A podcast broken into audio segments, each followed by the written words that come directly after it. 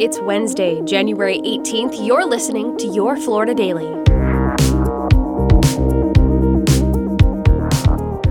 I'm Katrina Scales. We're learning new details surrounding a shooting in the middle of a Martin Luther King Day event in Fort Pierce. A woman has now died. She was one of eight people hit by gunfire Monday evening. Chief Deputy Brian Hester with the St. Lucie County Sheriff's Office. At this time, evidence supports uh, that this shooting was the result of a dispute between two rival Fort Pierce gangs. The family of 29 year old Nikita Bryant says she was with her children when the celebration turned violent. She, she was protecting her daughter from the gunfire and she got hit. This needs to stop. All the shooting and killing. She was an innocent bystander. She was just enjoying herself. Deputies say over 50 shell casings were found at the park from at least three different firearms. So far, no arrests have been made. Governor Ron DeSantis is calling on lawmakers to permanently ban things like mask and vaccine mandates. The governor has already blocked the restrictions following the COVID pandemic, but that is set to expire later this year. DeSantis says the mandates are discriminatory, would prevent Floridians from earning a living, and are often not based on real data.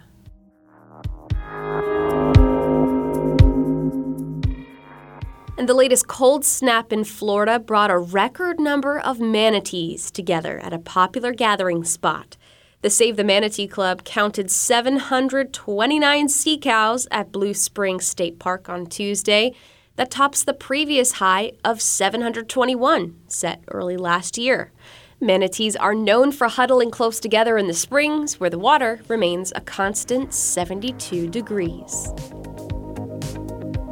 You can find these top stories along with breaking news, weather, and traffic all day on clickorlando.com. And now, a completely random Florida fact.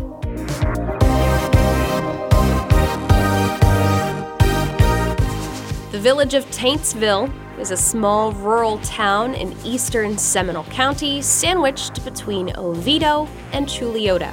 The name, Taintsville, started as a joke back in the 1970s. Residents living between Oviedo and Chuluota felt they needed a town of their own. When one resident explained, We taint Chuluota and we taint in Oviedo either, the name Taintsville was born and was quickly embraced by locals. A year later, the county recognized the town and it soon appeared on popular maps. Your Florida Daily is produced by News 6 WKMG in Orlando. I'm Katrina Scales. You can subscribe for new episodes wherever you like to listen.